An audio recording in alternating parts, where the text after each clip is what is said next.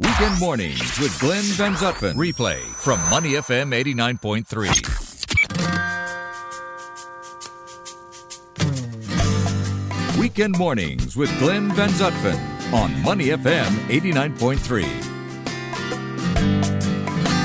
Joining me in the studio, Steve Okun, the former Clinton administration official and McLarty and Associates senior advisor for our International News Week in Review. Steve, welcome back. Good to be with you, Glenn. Yeah, great to be here, yeah. uh, have you with us. Let's talk about another interesting nomination uh, for President Trump this week that has backed out. Uh, the director of national intelligence, and he, uh, Mr. Ratcliffe, had been nominated or had said he would do it, and then uh, John Ratcliffe, the representative from uh, Texas, and then had pulled out. Why? Why is this important? Uh, the position and the fact that he pulled out.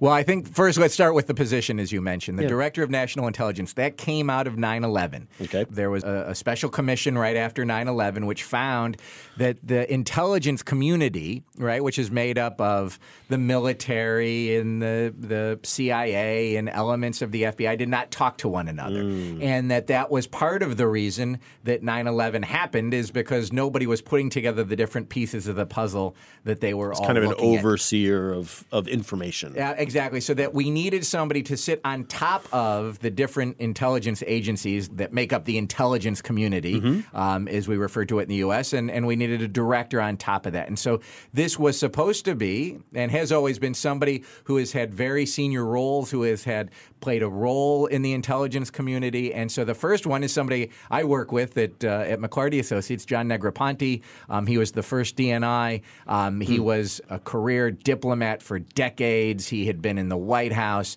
He had been involved in Vietnam, both at the White House and in Vietnam. He did am- ambassador in Panama. And, uh, wow, and, he's, got a, he's, and, he's got a resume, huh? Yeah, no, in the Philippines. And so, so he was the first DNI, and that's what you expect out of the director of national intelligence. Mm-hmm. Um, that is not who Donald Trump was going to nominate this Texas congressman who he apparently liked because he questioned, you know, special counsel Mueller very aggressively. Mm. Um, and so that in his mind made him a good pick for, for in Trump's mind showed that he was loyal and loyal to the president and that sort of thing and had no qualifications whatsoever for it. Okay, this was a challenge. He was challenged uh, in some ways. Uh, media had reported that he had padded his resume or, or said said that he was more qualified or indicated he was more qualified than he really was because it's a I mean it's a very high level important position. You have to know the intelligence community, et cetera. Right? Yes, padded, uh, you know, padded, padded resume, lied. Right? What's the difference between yeah, the two? Not the first time that's happened on either the Democrat or the Republican side. Right? It, it, it happens yeah. in Washington yeah. uh, on but, a daily basis, I would imagine. and that's why vetting is so important, right? And that's the point, right? Sure. You, what you want to do is make sure a candidate is qualified before you nominate right. them. And look, I did this work in the White House. That was my job when I joined the Clinton administration the first time was to go through everything a person person wrote. Oh. You interviewed them. You wanted to make sure that not only were they qualified, but that there wasn't anything that they had done that would embarrass, embarrass themselves them. or right. the administration. Right. Donald Trump said, you know what? I don't need to do this. I'm going to outsource this job to the media. Um, and I mean, he said, I'm going to let the media vet you. So what I'll do is I'll throw a name out there. The media will do their digging. Um, and then if the person isn't qualified, well, then I'm just not going to nominate them. And so I guess that's one way to do it, though, right? I mean, well, you know, but if you're John Ratcliffe, you, you now are, we're talking about you in Singapore, right? Yeah, yeah, you, well. in a bad way. Uh, you don't want that. And so part of it is to protect the person you're going to nominate. Part of it is to, to ensure you have good qualified people. Part of it is to protect your own reputation. Mm. The Trump administration does not have a good reputation when it comes to nominating qualified people because so many of them have to withdraw or get pulled before yeah. the formal nomination goes forward. We could talk yeah. about the Federal, you know, Reserve. We could talk about the Department of Defense. I mean, we could talk on and on about people who've had to pull out because they weren't properly vetted by this White House. Is there any indication to figure out why this is the preferred method? You know, float the name first, see what you know comes out in the wind, uh, versus doing the homework first? Is it just because it's easier to do it that way? Well, it's, it's a total. It's lazy Yeah. uh, to do it that way. It's to just, hey, I'm just gonna. It's, I'm gonna have no strategy, right? When it comes to uh, you know putting in my cabinet, putting in the senior people who are supposed to be running the government, who are supposed to be qualified. Donald Trump said two very honest things. We always talk about the lies that he states. You know, and the, there's fact checkers and how many Pinocchios he gets per statement per month and per week. But he said two very honest things. One, he said, I don't vet you. I let the media vet for you. So first he says the media is the enemy of the people, but then he says I'm going to trust them to do the vetting. So that's one honest statement he had, media vets. The other honest statement when he attacked right the congressman from Baltimore, um, and he attacked Baltimore for being rat Elijah infested. Cummings, yeah. Elijah Cummings, right? He said, um, I have no strategy. I didn't attack him because there was some grand strategy I have. I'm just going to put it out there. I don't have a strategy when it comes to Twitter. I don't have a strategy when it comes to vetting. And that's the, the type of president we have right now. Yeah, it's an interesting, uh, interesting approach. Uh, one of the big issues that was facing the administration this week was another round of North Korea missile testing that happened, I believe, it was on Thursday. And again, the White House doesn't seem particularly troubled uh, by, you know, based on the statements that have come out on these missiles. Conversely, you know, Japan, South Korea, and the rest of the region are, are very concerned that uh, North Korea is continuing uh, to develop and hone their missile making and firing skills. What is your sense of, of why this hasn't been um, a red alert type issue in the White House or in Washington per se? Okay, the, the, remember the president's policy is America first, Right. Right, and so all he cares about in his mind is does North Korea have nuclear missiles that can hit Los Angeles, right, or maybe Guam? He cares uh, about. But the at one US point, they could hit Alaska or Hawaii. Wasn't it one of those two? Or, Right. or they, it was claimed they could. Well, this is his right. It was claimed they could probably couldn't, but no one really knows Right. what The capability, capabilities the, the North Koreans have. And so when Trump came to Singapore, right, and he has this a year ago. a year ago, and he has this agreement with Kim that Kim wouldn't be, you know, would well, we know no, it really wasn't much of an agreement, but that Trump says, well, there's no ICBM testing since our meeting in Singapore, and Trump even admits that these missile tests violate UN sanctions, right? They violate the what the UN has said North Korea is not allowed to do. But Trump doesn't care about the UN. He doesn't care about what it means for allies like South Korea or Japan. Yeah. He just cares that it's not able to hit the US. So it's extraordinarily myopic and that it's only focused on what he thinks is in the sole interest of the United States, and that's protecting the US homeland. Yeah, but at the at the same time, there is the ongoing discussion of the you know America being re-engaging in the Indo-Pacific region. Uh, we've been hearing this now for months. They've really been hitting this message hard uh, from military leaders, from diplomatic leaders. If that is the case, it doesn't seem congruent with not caring much or not paying attention to these missile uh, launch testings uh, from North Korea, because this is an integral part of what's happening in the Indo-Pacific region right now. No one has accused the Trump foreign policy of being congruent. Okay. so, so that you're no, you you're, you're exactly right, and that's why countries like Singapore are concerned about how do you trust the United States to do something when when they're taking you know positions that are not in the interests of the region, region, yeah. from their perspective. And so, what's going to happen in Japan and Korea? Um, what's going to happen with ASEAN? So, yes, you have Secretary Pompeo coming out to Bangkok, which is a good thing, talking about the thing. importance of ASEAN, which is a good thing. But then you have the U.S. pulling out of TPP. You have the U.S. putting tariffs on not just China, um, but on Singapore and on Japan and on Korea and on Australia when it comes to steel um, and aluminum. Uh, you have the U.S. now saying, well, we don't care what happens in Hong Kong, or Trump says we don't care what happens in Hong Kong. That's between that's a Chinese issue.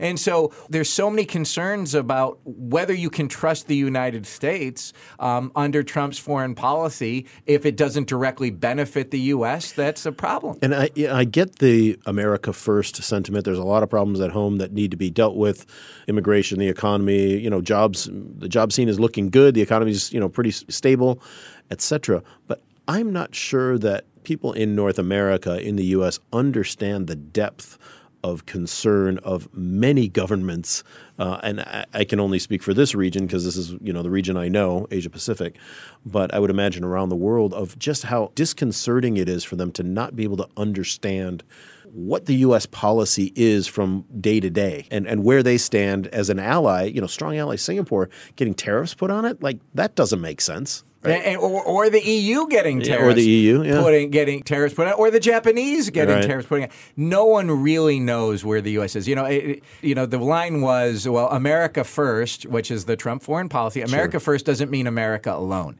Mm. But it kind of does mean America alone, or America first does mean America first. And there is so much angst out there right now, and as to what is going to happen with the U.S. in China, what's going to happen with the U.S. in Japan, what's going to happen with the U.S. in the EU. Yeah. Yet Trump doesn't seem to put any sanctions, right, uh, any additional ones on North Korea when it comes to their missile testing. He talks very highly of Putin, right, and, right. and Xi Jinping, and and then he attacks, you know, Macron for actions that the the French are looking at from Google when it comes to whether they're paying their fair share of taxes. Yeah, it's it's very uh, it's very confusing, and I have to say, I know friends in the diplomatic community that are daily, you know, the ones in, in charge of, of carrying the messages from Washington, and they have also expressed confusion themselves, right? They, I mean, they literally say we wake up every day looking at our phone to see what the text, you know, what the tweet was the night before to know what our policy is that day, and and that's a tough way to run, you know, a, a huge government that's all across the world. Look, I mean,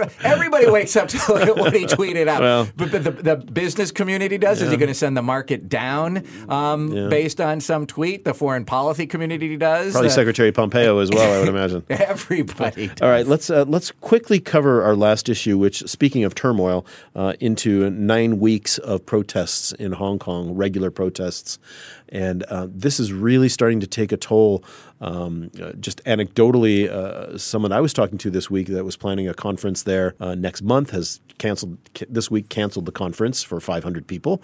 Uh, they're like, "Yeah, we're just not going to take a chance on it." Uh, so uh, you know, and of course, it's it is hitting Hong Kong in many other ways. Where can this possibly go? Who can be the honest broker that can get into the middle of this and try to resolve this issue, or is that person p- possible?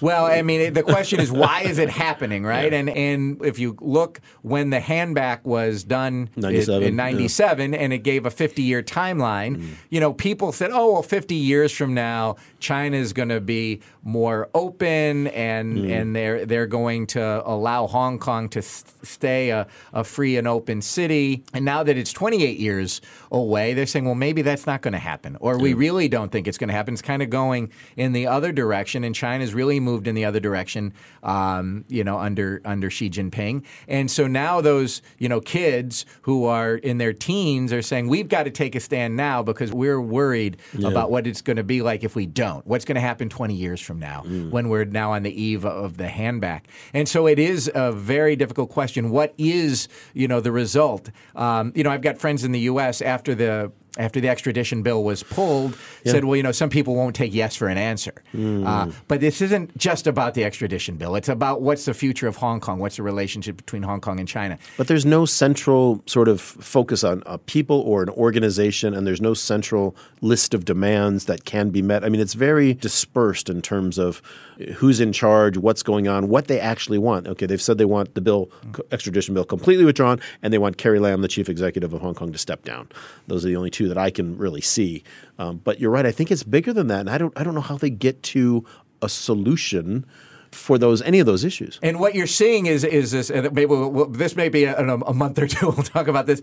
The topic of what happens when you have protests against you know autocrats, um, mm-hmm. which is what's going on in, in China now. Is that you want dispersed, right? You don't want to have you have people using burner phones or, or right. whatever they might be called here in uh, in Asia, and you have all of this encrypted, um, uh, you know, prepaid phones. I think prepaid phones, yeah. and you have yeah. encrypted communications, and you don't have anybody meeting because everybody's afraid that if you have one center, you'll be able to, to take that out. And so now, because that's what you have to do to, to stay free, to be able to protest, there isn't anyone to organize anything either. So there's a huge downside to, to not deciding what is it that you're after. Last question, quick answer.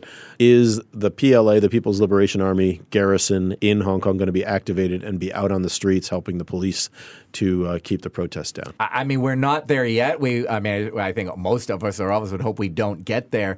But it really depends on how far Hong Kong and the and the marchers are going to push, and if China sees it as in their interest. That decision is going to get made in Beijing. That decision obviously um, isn't going to get made in Hong Kong, and hopefully history won't repeat itself. Steve Okun, Senior Advisor, McLarty Associates, thanks again for being with us for our International News Week in Review. My pleasure. To listen to more great interviews, download our podcasts at moneyfm893.sg or download the SPH radio app available on Google Play or the App Store.